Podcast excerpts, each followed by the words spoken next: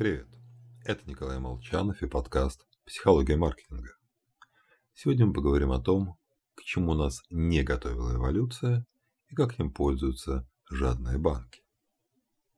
Как пишет Сведруп Тайгесон, в мертвом дереве больше живых клеток, чем в те времена, когда оно было живым.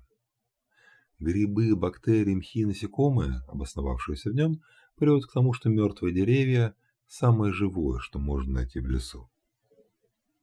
Только вот такой ответ сам по себе вряд ли придет к нам в голову. Существуют области знаний, в которых интуиция упрямо подсказывает нам неверное решение. Например, что вы выберете? Получать по 1000 долларов каждый день на протяжении месяца или цент в первый день, 2 во второй, 4 в третий, 8 в четвертый и так далее. В вопросе чувствуется подвох. Ну и, конечно, он там есть.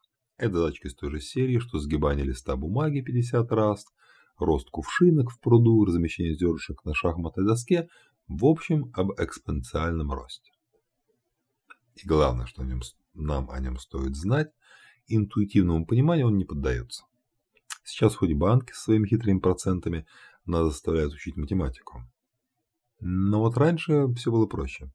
Если я за один день поймал 5 рыб, то за 2, скорее всего, поймаю 10. За 3 – 15. На протяжении почти всей истории человечество сталкивалось исключительно с линейным ростом.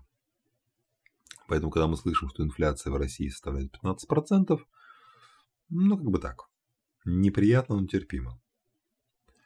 Хотя если тенденция продолжится, это значит, что за 5 коротких лет мы станем беднее в два раза. В общем, как только нам где-то встречаются скромные проценты роста, а речь идет о нескольких периодах времени, достаем калькулятор и считаем. С вами был Николай Молчанов и подкаст «Психология маркетинга».